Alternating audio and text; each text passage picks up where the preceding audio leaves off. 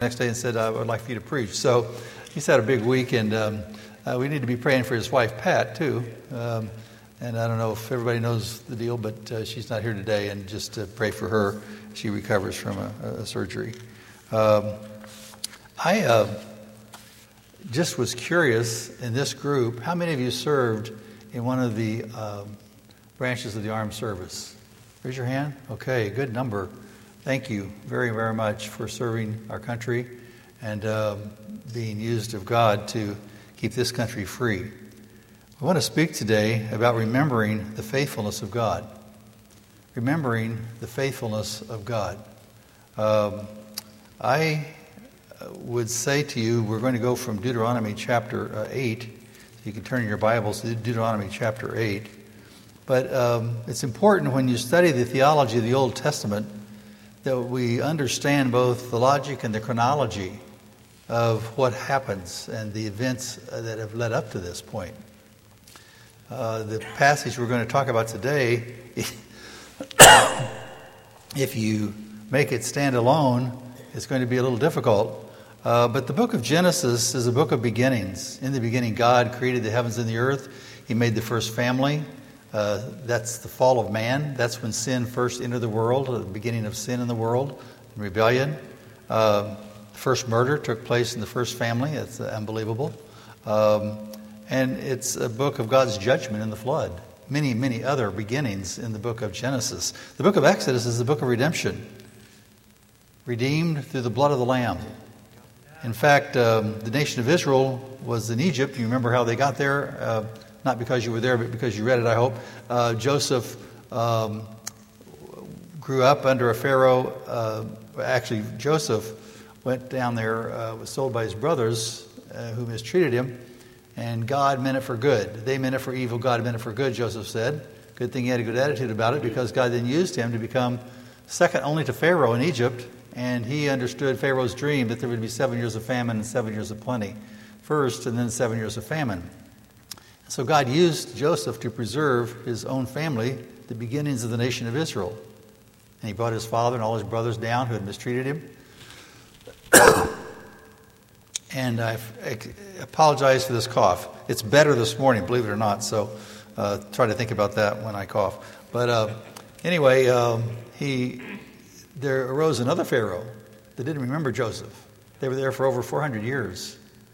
And that Pharaoh said, There's so many of them, God's prospering them. He didn't say God did, but they were growing, and they're more powerful than we are. I'm going to make them slaves and make be hard on them. And so God had to deliver them, and He gave 10 plagues for they would release them. And the 10th plague was, All the firstborn in Egypt will die. Well, that meant that when the death angel passed over, all the firstborn of the Israelites would die, but God had a plan of redemption killed the lamb, a lamb that was without spot or blemish, put the blood on the top of the doorpost on each side, kind of a picture of the cross. And when the death angel sees the blood on the doorpost, he will pass over you. So the firstborn was redeemed by the blood of the lamb. And actually, God led them out of Egypt, and the Red Sea is a picture of salvation. Egypt's a picture of bondage to sin. It's a picture of the world system that's dominated by Satan. Pharaoh's a good type of Satan. He was the most powerful ruler in the world of his day. Um, greater is he that's in you, if you're a Christian, than he that's in the world. But Satan is more powerful than you are in your own strength by far. and so, um, the bottom line is that um, God delivered them. And the Red Sea is a picture of salvation because he delivered them from Pharaoh and his army. And it's interesting in Colossians 1:13 it says God has delivered us from the power of darkness, that's Satan's kingdom, and has translated us into the kingdom of his dear son. There's only two kingdoms, God's kingdom and Satan's kingdom. And if you've been saved, it's because God has translated you or delivered you from the kingdom of darkness into the kingdom of his dear son. Praise the Lord. Through the blood of the Lamb, Jesus Christ, of course, was the Lamb of God that took away the sins of the world. The book of Leviticus is a book of worship. Worship the Lord in the beauty of holiness. It addresses the Levites' responsibilities, the priests' responsibilities. The priests are instructed in how to assist the people in worship. The people are informed on how to live a holy life. You know, the New Testament says that too. Peter says, Be holy as God is holy. So our responsibility is to walk in holiness, which we can't do in our own strength, but by the power of His Holy Spirit and the power of His holy word. When the Holy Spirit empowers us to obey His holy word, which means we have to read it, and know what it says, then we're able to lead a holy life. Some of us are a little uncomfortable with that word. If I said to you, Are you holy? Well, we're a little uncomfortable with that. You're either a holy Christian or a disobedient Christian. That's a alarming thought, isn't it? Bottom line is this our holiness is not of us, but God made him to be sin for us who knew no sin. Thank you. I forgot to bring my water up here. It doesn't help the cough that much, but it makes my throat feel better. Thank you very much. I, I uh, I'm just so uh, grateful that God laid on him all of our iniquities. You know, um, Isaiah 53 is in the past tense. And um, one day, when the children of Israel recognize Christ as their Messiah, they will sing Isaiah 53. And, uh, I, excuse me, it's in the future tense. Uh, let me let me get there because I'm really messing this up. I didn't intend to say this, and every time I include something I didn't intend to say, uh, bad things can happen. But uh, it says, Surely he hath borne our griefs and carried our sorrows. He was wounded. It's in the past tense. They're looking back, looking back at the Savior that was pierced for them. And he was bruised for our iniquities. The chastisement of our peace was upon him. With his stripes we were healed. Now, Isaiah is foretelling the future, right? He's a prophet looking to the future, the rest of the book. But Isaiah is in the past tense. The reason is because one day that'll be a hymn that Israel will sing when they recognize Jesus Christ as their Messiah. When two thirds have been killed, one third, a remnant, will recognize Jesus Christ as their Messiah and they will acclaim him. I uh, think the Bible is uh, amazing in that many different authors wrote it with perfect harmony and unity. Numbers, a book of the, of the, of the walk, welfare, and wanderings in the wilderness of the nation of Israel. A book of the walk, the welfare, and the warfare. Actually, is what I meant there the warfare and the wanderings in the wilderness. What is the wilderness a picture of? The Red Sea is a picture of salvation, deliverance from sin. Egypt's a picture of the world, bondage to sin. What's the Red Sea a picture? I mean, what is the uh, wilderness a picture of? The wilderness is a picture of the disobedient Christian. Some, some said it's a picture of the carnal Christian. It, it would be. One who could have go in the promised land and enjoy all the, the, the golden corn of Canaan, but he lives in self imposed poverty spiritually because he will not trust God, the one that brought him out, to, to be the one that takes him in.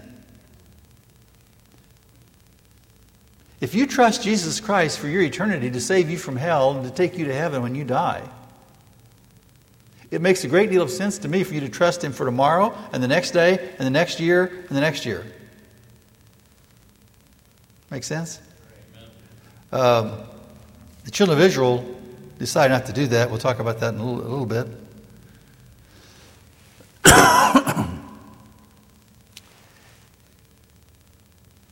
We're to walk by faith and not by sight. The children of Israel decided to walk by sight, and they said, Those giants are too big for us. We can't defeat them. We're not strong enough. You know what? They were right. They weren't strong enough.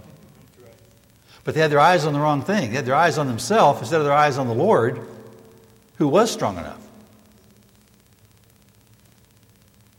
Deuteronomy means the, the word comes from the Greek Septuagint, and it means second law. It's actually translated from the Hebrew, and they, uh, the Greek Septuagint uh, back in those days didn't get it quite right. It's not really a second law as much as it's it's the uh, these are the words. It comes from the Hebrew. Literally means these are the words. That's the first four words in the Bible. It's the first two Hebrew words in the Hebrew language. Uh, in fact, the King James says, "These be the words." uh, these are the words, these be the words, same, same thing. And uh, the bottom line is it's a record of Moses' words of explanation concerning the law. He didn't write another law, he didn't write a second law. He explained the original law and challenged them to remember the past victories and defeats as motivation to obedience when they entered that promised land. These are the words of the law, and here's how you need to obey them to go in the promised land. The book is comprised of farewell messages that Moses gave to Israel. Get this they begin on the first day of the 11th month of the 40th year. When God tells you you better do something, you don't do it, watch out. He said, You're going to die in the wilderness. You're going to wander here for 40 years. And your young ones that you said would be a prey, I'm going to take them in. 20 years old and older, they died in the wilderness. And 40 years later, almost, a month uh, less, Moses began to prepare the children of Israel to go in the promised land because he knew he wasn't going in. he wasn't going in because he smote the rock the second time they needed water. The first time he smote the rock, water came out. The second time he smote the rock, not a good idea because that rock was Christ, the type of Christ. Christ was smitten once and for all, not twice. He was to speak to the rock the second time. The rock was smitten for you. Jesus Christ paid with his life and his blood our salvation. And now we can talk to him. I was asked to pray at a Republican fundraising dinner in Scranton, Pennsylvania, which is kind of a Democratic stronghold in northeast Pennsylvania. Anything about the coal mining town up there. Uh, but um, I was asked to pray before the um, meal. I wasn't planning on going to this, but the guy said, I'll buy your ticket. He was a Christian, and he said, uh, uh, We need somebody to pray. They had a, a, a, priest pray last year. It was awful. He said, I, I need somebody who knows how to pray. Would you come down and pray? I said, Sure. So he introduced me as the dean of the graduate school at Baptist Bible College, and uh, Dr. Hartzler's going to open in prayer. So I prayed. And uh, after that, the MC would look down the line and say, uh, now, now this, this, this, joke is, is, is okay, Dr. Hartzler. He, he was worried about me. I was at a Bible college. So I thought that was healthy. But um, then uh, at the end, I didn't know they were going to do this, but they asked me to come up and give the benediction. So I did. I prayed that God's will would be done on earth just like it was done in heaven. And that God already knew who was going to be elected. And da da da da da, you know. Prayed scripture. After it was over, I, this has never happened to me before, but I had a line of people, most of them not Christians. In fact, I think all of the ones in the line weren't Christians. Some had Catholic backgrounds and so forth waiting to meet me and to thank me for my prayer. One guy said, That was, that was an awesome prayer. He said, Father so and so prayed last year was terrible. He said, Man, that was, that was excellent. He said, when, when you pray, he said, it's just like you're talking to God and he was right here in the room. I hated to do it to him, but I said, I was and he is. He said, What? I said, I was just praying to God like He's really in this room because He really is in this room. God's a spirit. He's omnipresent, sir. He's everywhere. He said, That's what it sounds like. I said, That's why I sound like that, because that's what's going on. See, listen to me. Isn't it amazing that uh, when Moses gave those farewell messages to the nation of Israel and prepared them to enter that promised land, and he said, I'm not going in. I beseech God to let me go in even later, but he said, No, for your sake, I'm not going in. Why was that for their sake? Because Moses not going in, and when he died, if you read that at the end of Deuteronomy, his strength, his eyesight was not dim, and his strength was not abated. It wasn't that he got old and feeble and just passed away. God said, No, my time for you is done. You can look over into the promised land, you're not going in because you smote the rock the second time you know, we better be uh, in tune with the Lord in season and out of season all the time. He's the one that we walk with, He's the one that we can communicate with. Well, uh, to look ahead, the book of Joshua is the book of possession. Uh, the promised land is a picture of the abundant Christian life. It's not a picture of heaven. There were wars there and there were sin there, but, but God drove the people out for them. It's a picture of the abundant, victorious Christian life. And then the book of Judges, a book of failure because of sin. When you fail to look at the Lord and focus on Him, you get messed up in sin. When you try to work it out yourself, you get messed up in sin. You know, um, Ruth, then, and I'll quit giving you the Old Testament survey at this point, but Ruth is the book of the saving grace of God. Here's a Moabitess that's in the genealogy of Christ. You can read that, Matthew. Uh, Boaz, the kinsman redeemer, a type of Christ. Ruth, the type of the bride of Christ, the church, which is going to come from every tribe and nation. Praise the Lord. Well, Deuteronomy 8. Some of you thought we'd never get there, but now we're going to. And uh, that clock is one we're, we're, we're, working on, right? I'm going to be out on time, so uh, this is good news. Um, I'd like for you to stand and uh, let's just read the first six verses of Deuteronomy 8. All the commandments which I command thee this day shall ye observe to do, that ye may live and multiply and go in and possess the land which the Lord swore unto your fathers.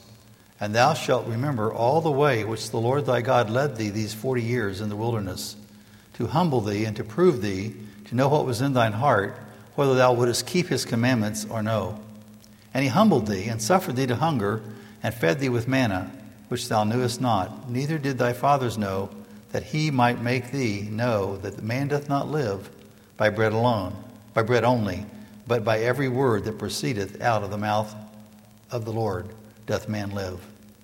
Thy raiment waxed not old upon thee, neither did thy foot swell these forty years. Thou shalt also consider in thine heart that as a man chasteneth his son, so the Lord thy God chasteneth thee.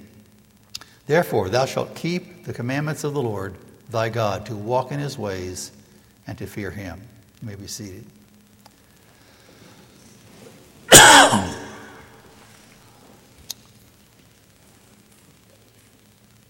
Number one, remember that God was faithful to redeem you. You say, I, I, didn't see that in those first six verses. Well, we're going to pick some other verses from the rest of the chapter. And if you drop down to verse uh, 14, um, actually, verse 11, let's start there. Beware that thou forget not the Lord thy God in not keeping his commandments and his judgments and his statutes, which I command thee this day, lest when thou hast eaten and art full, and hast built goodly houses and dwelt therein, and when thy herds and thy flocks multiply, and thy silver and thy gold is multiplied, and all that thou hast is multiplied, that thy heart be lifted up. That's pride. When you lift up your heart, that's pride. And thou forget the Lord thy God, which brought thee forth out of the land of Egypt from the house of bondage. Who brought them out of the house of bondage? Who brought them out of the land of Egypt? God did. He redeemed them by the blood of the Lamb. He took them through the Red Sea, a picture of salvation. And so Moses is challenging them, among other things, to remember that God was faithful to redeem you. He did it by the blood of the Lamb. If you go back to read Exodus 12 and 12 and 13, it talks about that. 1 Peter 2 19 and 20 says, For as much as you know that you were not redeemed with corruptible things as silver and gold from your vain conversation received by tradition from your, your fathers, but with the precious blood of Christ as of a lamb without blemish and without spot. Here's the point of it you can never be righteous until you're redeemed, and you can never worship until you're redeemed and you're righteous. I hear a lot of buzz today about what kind of worship team we have at our church, what style of worship music we have at our church, and we want to lead worship. I believe in leading worship. Please don't misunderstand me. But I'm simply saying to you that some people are just enamored with the style that they do it with.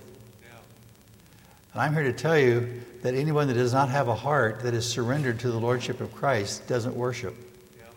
They might sing the songs, they might sing the hymns, they might sing and do whatever. But only those whose hearts are redeemed and righteous can worship. Psalm 24, 3 and 4. Who shall ascend into the hill of the Lord? Who shall stand in his holy place? He who has clean hands and a pure heart children of Israel were first redeemed from bondage in Egypt, and then they worshiped and sang that song of the redeemed in Exodus 15. What a great song. I won't. I, I was tempted to turn there. I, I, want to read the whole thing, but I'm not going to. But you should go home and read Exodus 15, the Song of the Redeemed. Uh, you see, first Israel was redeemed from bondage in Egypt. Then they received God's holy law at Mount Sinai. Then they built the tabernacle to worship. Things have to come in order. I hear people say, well, he's such a good person. There's none good, no, not one, Scripture says. I often say, well, the question is, is he redeemed? Is he saved? See, um, we can never be good until we're redeemed because we need the Savior to rescue us from our own bondage and slavery to sin. All of us were born in sin, all of us were born with a sin nature. That's why you don't have to instruct a two year old who's playing with his two and a half year old cousin to share. I mean, you do have to instruct him to share. You don't have to instruct him to say, mine, and be selfish, right? He automatically is programmed and geared with that. I know some are worse at it than others. I get it. Some are stronger willed than others, but they're all programmed with sin.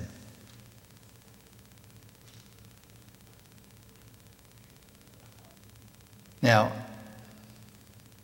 I'm not saying it's wrong for a parent to say, now, thank you for doing that. That was a good boy. You're complimenting behavior. But the nature, the sin nature of a child is evident all the way up to right here with me, right? And you, uh, we're all sinners. And so the only way we can be good is to be redeemed. And we need the personal sanctifying work of the Spirit of God through His holy word in our lives to do anything good for the Lord. Need the fruit of the Spirit love, joy, peace, long suffering, gentleness, goodness. There's goodness, right? How does goodness come now? Through the power of the Spirit of God in my life as I walk in the Spirit, as I walk according to the Word of God. That's why we need to let the Word of God, God dwell in us richly in all wisdom, speaking to yourselves in psalms and hymns and spiritual songs, singing and making melody in the heart to the Lord. By the way, that's a parallel passage from uh, Colossians to the one in Ephesians where he says uh, that we're to be filled with the Spirit. Same thing, singing yourself, you know, the, whole, same words after that. So to be filled with the Spirit is to be lavishly filled with the Word of God because the sword of the Spirit is what? The Word of God. Well, number two, remember that God was faithful to chasten you, Moses says to the nation of Israel. Uh, you mean that's part of God's faithfulness too? Yeah, He redeemed them, and when they were disobedient and went astray, He chastened them. Verse 2 of chapter 8 And thou shalt remember all the way which the Lord thy God led thee these forty years in the wilderness, to humble thee and to prove thee, to know what was in thine heart, whether thou wouldst keep his commandments or no.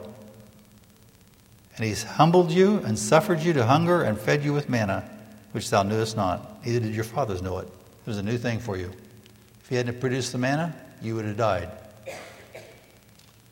Now, the rebellion of Israel is something that we probably ought to turn back and just look at several verses. Uh, Numbers chapter 13.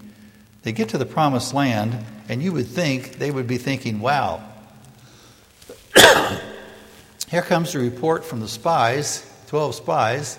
We sing that song, 10 were bad and 2 were good. Joshua and Caleb were the two spies that were good. If anybody can name the 10 spies that were bad, I'll give you $100. Anybody got them? Nobody here can. Anybody name one of them for 10 bucks? I can't name one either. I named two of my children, Joshua and Caleb. I didn't name any of those other guys. They were losers.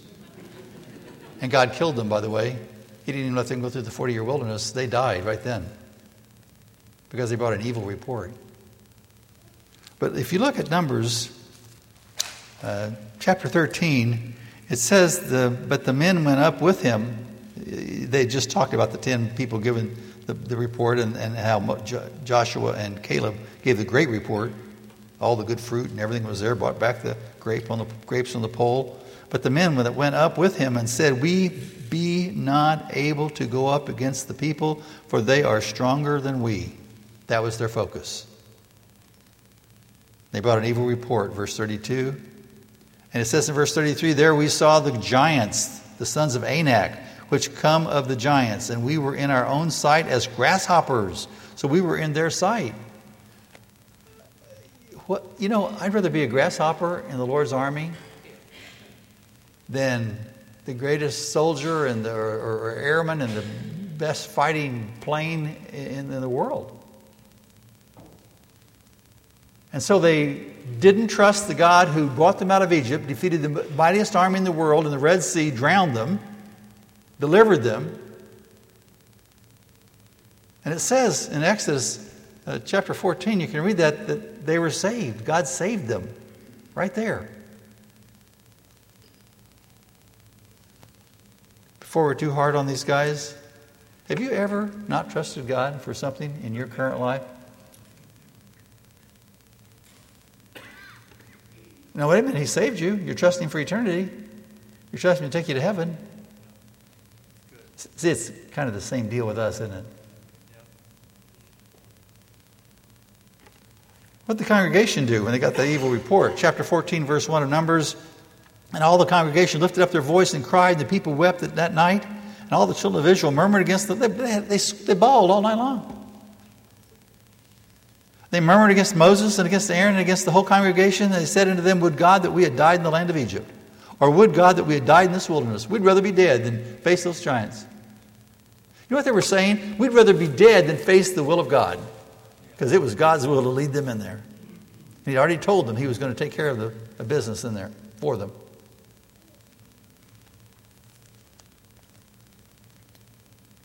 And then they said, Wherefore hath the Lord brought us into this land to fall by the sword, that our wives and our children should be a prey? Were it not better for us to return into Egypt? And they said one to another, Let us make a captain and let us return to Egypt. Are you kidding me? They're going to get a captain and they're going to rebel against God and return to Egypt. That was their goal. You know, um, just to summarize this, the rebellion of Israel is, We will not go in. You know what God said? Here's your discipline. You will not go in. We will not go in. Here's your discipline. You will not go in. Yay! We got what we wanted. Isn't it exciting to get what you want? Let me tell you something. The severest way God ever disciplines any of his children is to give them exactly what they wanted and insisted on out of his will. The severest way God ever disciplines any of his children is to give them exactly what they wanted and insisted on out of his will. Let me tell you, folks, they weren't getting back to Egypt. Nobody was going to open the Red Sea for them. They, there was no way they were going to Egypt. You got two choices go in the promised land, a picture of walking with God by faith, a picture of God providing everything you need, a picture of a life of plenty. That's the abundant Christian life, the life flowing with milk and honey the golden corn of Canaan, right? What did they complain about in the wilderness? They complained about the food. Manna. What was waiting for them in the promised land? The, the most amazing variety of good food and fruit and grain that you could imagine.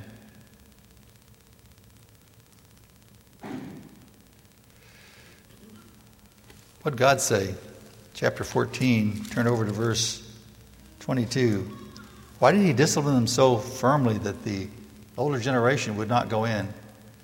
He says in number, Numbers 14 22, because all those men which have seen my glory and my miracles, which I did in Egypt and in the wilderness, and have tempted me now these ten times, and have not hearkened to my voice, surely they shall not see the land which I swear unto their fathers, neither shall any of them that provoked me see it. Verse 29 Your carcasses will fall in the wilderness, and all that were numbered of you, according to your whole number, from 20 years old and upward, which have murmured against me. Verse 31 But your little ones, which you said would be a prey, them I will bring in, and they shall know the land which ye have despised. And your children shall wander in the wilderness forty years, and bear your whoredoms until your carcasses be wasted in the wilderness.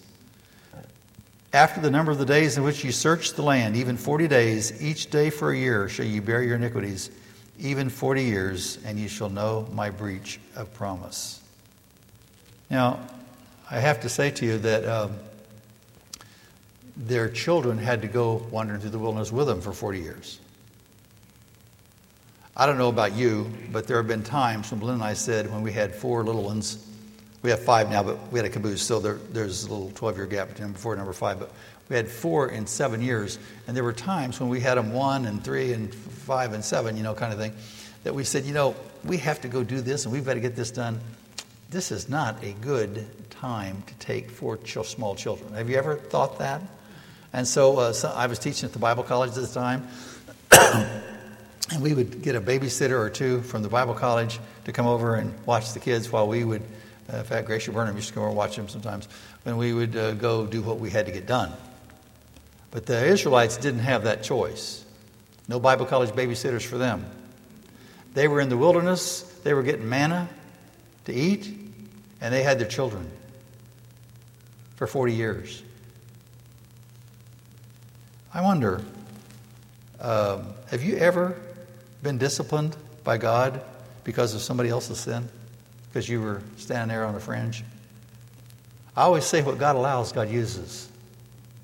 It is possible that you could go through a very, very hard time because someone in your life, in your work, where you work, or in your family, one of your children, somebody sins and does the wrong thing. That is true. And God will use that for good in your life he will also discipline if it's a child of God and the other person uh, that sinned. But I'm simply say, pointing out that they wouldn't trust God to take them in the promised land. God chastened them and said, Your discipline is you're not going to go in the promised land.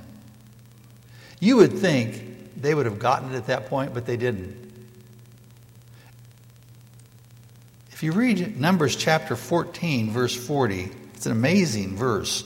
And they rose up, the children of Israel rose up in the morning and got them up into the top of the mountain, saying, Lo, we be here and we'll go up into the place which the Lord hath promised, for we have sinned. Now, let's, let's, get, this, let's get the sequence. We're not going in, Moses, mark it down. Okay, you're not going in. You're going to die in the wilderness. Oh, no, no, no. We're, we're, we have sinned. We're going to go in. A lot of people want a quick fix job when they mess up. And Moses warned them again. Moses said, Wherefore now do you transgress the commandment of the Lord? Meaning again, but it shall not prosper. Go not up, for the Lord is not among you, that ye be not smitten before your enemies. For the Amalekites and the Canaanites are there before you, and you will fall by the sword. Because you are turned away from the Lord, therefore, and the Lord will not be with you. So they listened, right? Not a chance. But they presumed to go up into the hilltop. Nevertheless, the ark of the covenant of the Lord and Moses departed not out of the camp. Then the Amalekites came down, and the Canaanites which dwelt in that hill, and smote them and discomfited them even into Hormah. Folks, um, Israel rebelled the second time right in a row, and God chastened them with the natural consequences of their sin. He often does that with us too. They said, No, we're going to go up and fight them. We've sinned. We're going to make this right. what happened to them? Many were, were killed, they were defeated. God often chastens us with the natural consequences of our sin. Sin can cause a person to lose the ability to discern between right and wrong. They, they can't keep it straight. Um, Someone said the depravity, in fact, uh, uh, I heard Ravi Zacharias say this the depravity of man is at once the most empirically verifiable fact, even as it is the most intellectually resisted. That's true. It's the most empirically verifiable fact, even as it's the most intellectually resisted the depravity, the sin nature of man. Have you seen your heart as God sees your heart? Psalm 139 is um, an amazing chapter for many reasons, and I'm not going to read it, the whole thing. But a um, couple of couple of verses uh, near the end. It says, uh, "Search me, O God, and know my heart. Try me and know my thoughts. See if there be any wicked way in me, and lead me in the way everlasting." That's what God wanted to do for the children of Israel: lead them in the way everlasting, lead them in that promised land That's what he wants to do for us. Search me, O God, know my heart. Let me tell you something. God does know your heart. The very first four verses in Psalm 139 says that he, uh, he sees you when you sit down and you, you rise up. He knows the words of your mouth before you speak them. He knows your thoughts afar off. I tell the kids in schools the fear of the Lord is the constant awareness that God sees everything I do, hears everything I say, and knows my every thought. He can't help but know it because He's God. Chastening of the Lord is redemptive in purpose. I take great comfort in that. The journey should have taken a maximum of six weeks. It took 40 years. When God led the nation of Israel to the promised land, after they rebelled, he took the 40 year route, not the six weeks route. Why? Because he knew the short route would not be the best route. It would bypass some of the most important lessons in life. That's true for us. Sometimes God takes us the long route so we learn what he wants to take us. Um, what did he want to teach them? What were the lessons in life he wanted to teach them? Well, we read that, and if you go back to uh, Deuteronomy chapter 8, to humble them to humble them. Humility of heart. Blessed are the poor in spirit, for they shall see God. Literally, in the Greek language, blessed are the poor in spirit, for they and they alone will see God. That's the emphasis of the, of the, of the passage. One way or the other, God will teach us humility. We have two options to learn it. We either learn it the disciplined way or you can learn it the painful way. The best way to learn humility is to follow the example of Christ. Philippians 2 5. Let this mind, let this way of thinking be in you that was also in Christ Jesus, who being in the form of God thought it not robbery to be equal with God, but made himself of no reputation, took upon him the form of a slave, and was made in the likeness of a man. Being found in the fashion or the outward form of a man, he became obedient unto death, even the death of the cross, even the worst way to go. You talk about humility. God, who had done nothing wrong, bore the sins of the whole world You know, um, we can learn from him by following his example, or but we can live in stubborn disobedience until he breaks you or me. He is able to do that. God's gotten rough with me a few times.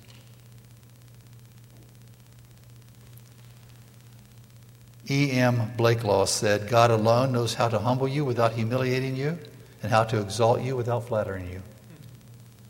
I like that. God alone knows how to humble you without humiliating you and break you and, and exalt you without flattering you. After working with teachers for over 40 years, I've come to the conclusion that the most important character quality or characteristic of a teacher is humility. By nature of their work, teachers accumulate knowledge, they exercise leadership and authority in their classrooms, they teach their students uh, a lot of things. They discipline their students with, hopefully, with the spirit of humility. When they do it with humility, I've seen many reflect and follow their Christ like example. And even the ones that don't follow very closely after they graduate aren't bitter about it.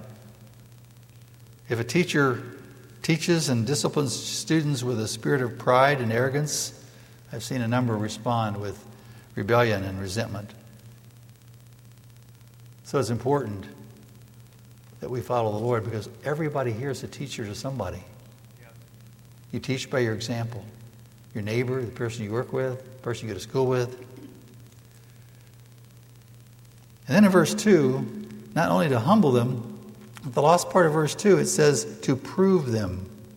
To prove thee, to know what was in your heart, whether, you would, whether thou wouldst keep his commandments or no to prove them spiritually. The word prove literally means to test them, to prove, to prove something, prove it if, it's, if they're strong, if they're going to obey, to test them, to know what was in their heart, to know if they would keep his commandments or not. See, it was a test of obedience. He was using God allows, God uses, and he was using that 40 years for the younger generation to, to prepare them to obey him when they went in the promised land because the stakes were going to be high with the giants in the land. It was a spiritual test. God was concerned about them spiritually.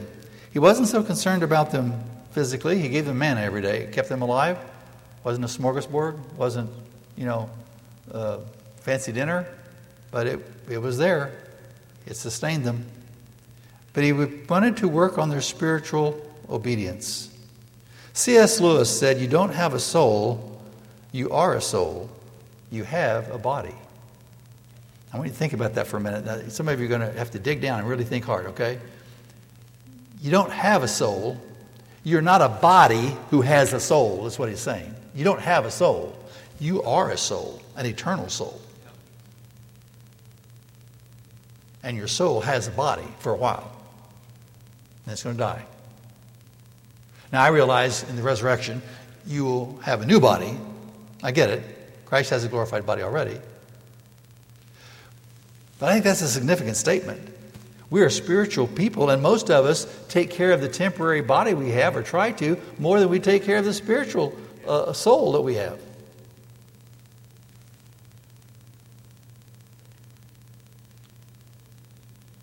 Well, number three, remember that God was faithful to provide for you physically and spiritually. Remember that God was faithful to redeem you, He was faithful to discipline you, and remember that He was faithful to provide you for you physically and spiritually. Verse 3 God humbled them with hunger, He fed them with manna. He humbled thee and suffered thee to hunger and fed thee with manna which thou knowest not. You've never seen it before, your fathers hadn't, nobody had seen it. I don't think anybody's seen it since, right? He fed them with manna. God wanted them to know that man shall not live by bread alone, but by every word that proceeds out of the mouth of God. It says out of the mouth of the Lord here. I always say out of the mouth of God because Jesus quoted this when he was tempted by Satan. He said out of the mouth of God. So it, it, it goes both ways. Uh, but um, uh, spiritual nourishment is as necessary for spiritual life as physical nourishment is for physical life. You want to have a strong life spiritually? You want your soul to be strong? It's going to last for eternity. You need to feed it from the Word of God. Their raiment did not wax old, neither did their foot swell those 40 years. How would you like to put on clothes and not wear them for 40 years? Somebody said, well, that would be boring. That's a picture of the wilderness. That's a picture of doing it your way. When I talk to teenagers in Christian school chapels, which I love to do, I tell them, Satan's big lie to you, he reverses things. His big lie to you is if you sell your life out to Jesus Christ as Lord and follow him and walk with him, you'll have you'll be bored. Be like a boy in Sunday school class for the rest of your life. It'll be terrible. No, the opposite's true. If you sell out to Jesus Christ, He will lead you in the promised land. He'll defeat your enemies for you. He'll provide everything that you've needed. And I tell them story after story after story after story how God provided for our family in full time ministry and Christian education. If I had time, I'd tell you some those stories, but we don't. We've got to quit. And you see, if you refuse to do God's will, what you're saying is no to the adventure that God has planned for you. I'm going to stick right here in the wilderness and eat my manna and be bored. That's, that's the truth. Well, what's my response to the faithfulness of God? Verse 5 Thou shalt also consider in thine heart that as a man chasteneth his son, so the Lord God, thy God chasteneth thee. That goes along with the second point. God was faithful to chasten us. But number six says, therefore. You see, therefore in Scripture, look and see what it's there for. Therefore, based on the fact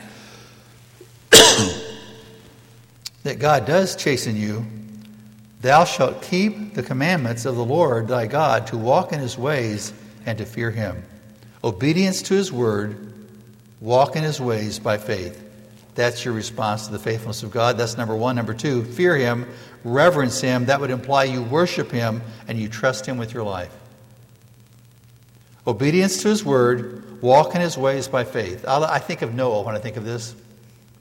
Noah was given very specific instructions, detailed instructions on how to build the ark, how long to make it, how wide to make it, how tall to make it, and what to make it out of, and so forth. and Moses obeyed God and built the ark. You know the two things that, that, by the way, how long did it take him? 120 years, right? Can you imagine his neighbors coming by? Noah, what are you doing? What are you building? Building a boat, an ark. It's a ship. Why? There's no water around here, Noah. This is the desert. Well, it's going to rain. It's going to be a flood. No, it's never rained. It's not going to rain now. God said it would, and it's going to because Noah trusted God.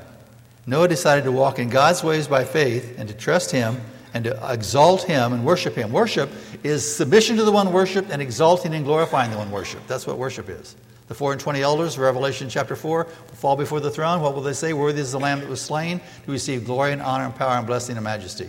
The falling before the throne, that's submission to the one worship, praising Him. Worthy is the Lamb that was slain to receive glory and honor and power, that's exalting Him. That's always the order of true worship. So Noah built the ark. You know what he didn't have in the ark? You know what God didn't give him? He didn't give him a compass and he didn't give him a rudder. The big boat would not have a compass and a rudder. His compass and his rudder was God. He knew that God was going to guide him in that boat.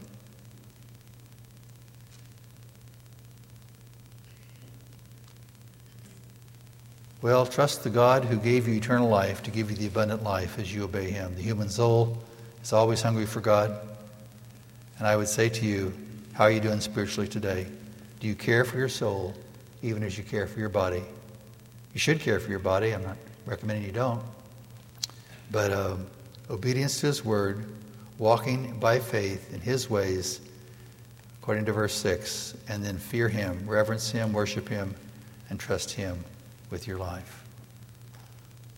Remembering the faithfulness of God. He redeemed us, He disciplines us, and He provides for us every step of the way. God bless you. Pastor?